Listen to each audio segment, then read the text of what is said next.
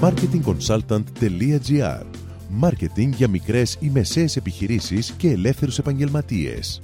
Κάθε εβδομάδα ο σύμβουλος Μάρκετινγκ Θέμη 41 σας προτείνει ιδέες και λύσεις για να αναπτύξετε έξυπνα την επιχείρησή σας. Καλή σας ακρόαση! Γεια σας! Η πράξη της αγοράς είναι η μόνη ορατή δράση μιας πολυσύνθετης διαδικασίας που συμβαίνει στο μυαλό των καταναλωτών. Ακούστε ποια είναι τα στάδια που οδηγούν στην αγορά ενός προϊόντος ή μιας υπηρεσίας, έτσι ώστε να τα αναγνωρίζετε στους πελάτες σας και να τα εκμεταλλεύεστε υπέρ σας.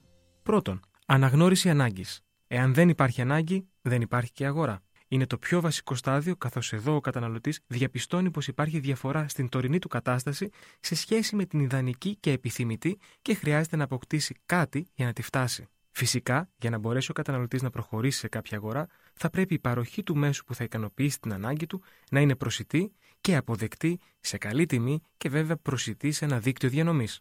Δεύτερον, αναζήτηση πληροφοριών. Με την αναγνώριση της ανάγκης, ο καταναλωτής θα αναζητήσει πληροφορίες για την ικανοποίησή της. Η διερεύνηση ξεκινάει πάντα εσωτερικά, από παλιότερες εμπειρίες και εξωτερικά από το διαδίκτυο, τους γνωστούς, τις διαφημίσεις και άλλα. Τρίτον, αξιολόγηση εναλλακτικών. Στο τρίτο στάδιο, ο καταναλωτής θα αξιολογήσει τις πιθανές εναλλακτικές προτάσεις βάσει δύο παραγόντων: των αντικειμενικών χαρακτηριστικών, προδιαγραφές, τιμή, μέγεθος, παροχές κτλ. και της εκλαμβανόμενης αξίας που έχει κάθε πρόταση, όπως η φήμη της επιχείρησης, το πόσο αξία έχουν για τον ίδιο τα χαρακτηριστικά που προσφέρονται και άλλα. Τέταρτον, απόφαση αγοράς. Αφού ο καταναλωτής έχει επιλέξει ανάμεσα στις εναλλακτικές, θα προχωρήσει στην αγορά.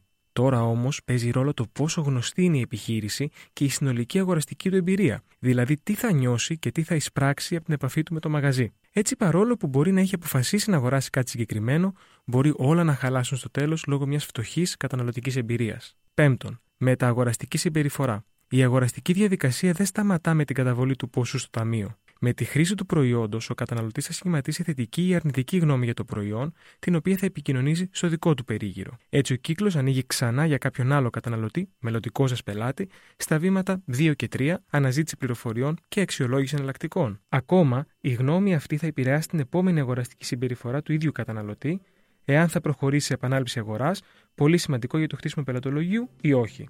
Με αυτό, σας δίνω ραντεβού την επόμενη εβδομάδα με νέες ιδέες και προτάσεις marketing. Καλή εβδομάδα! Μόλις ακούσατε τις ιδέες και τις λύσεις που προτείνει ο σύμβουλος Μάρκετινγκ Θέμης 41 για την έξυπνη ανάπτυξη της επιχείρησής σας. Ραντεβού με νέες προτάσεις την άλλη εβδομάδα.